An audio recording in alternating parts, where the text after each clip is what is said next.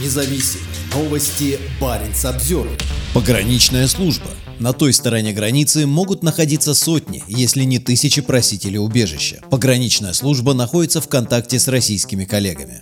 Заместитель начальника пограничной службы Марка Сарикс заявил в эфире Ули, что по оценкам ведомства сотни или даже тысячи граждан третьих стран все еще намерены пересечь восточную границу. На данном этапе нельзя сказать, что ситуация на восточной границе разрешилась, заявил Сарикс. По его словам, вблизи пунктов пропуска нет активного движения, а закрытие КПП не оказало заметного влияния на сухопутную границу. Сарикс отметил, что в январе было три случая незаконного пересечения границы. В общей сложности 33 человека обратились с просьбой о предоставлении убежища. Он отметил, что пограничная служба находится в контакте с российскими коллегами. «Мы пытаемся и таким образом влиять на эти явления», добавил заместитель начальника пограничной службы. Накануне премьер-министр Петери Орпа, коалиционная партия, заявил, заверил, что восточная граница Финляндии пока будет оставаться закрытой. Глава Кабмина заявил, что на российской стороне в различных приграничных районах тысячи граждан третьих стран ожидают возможность нелегально проникнуть в Финляндию.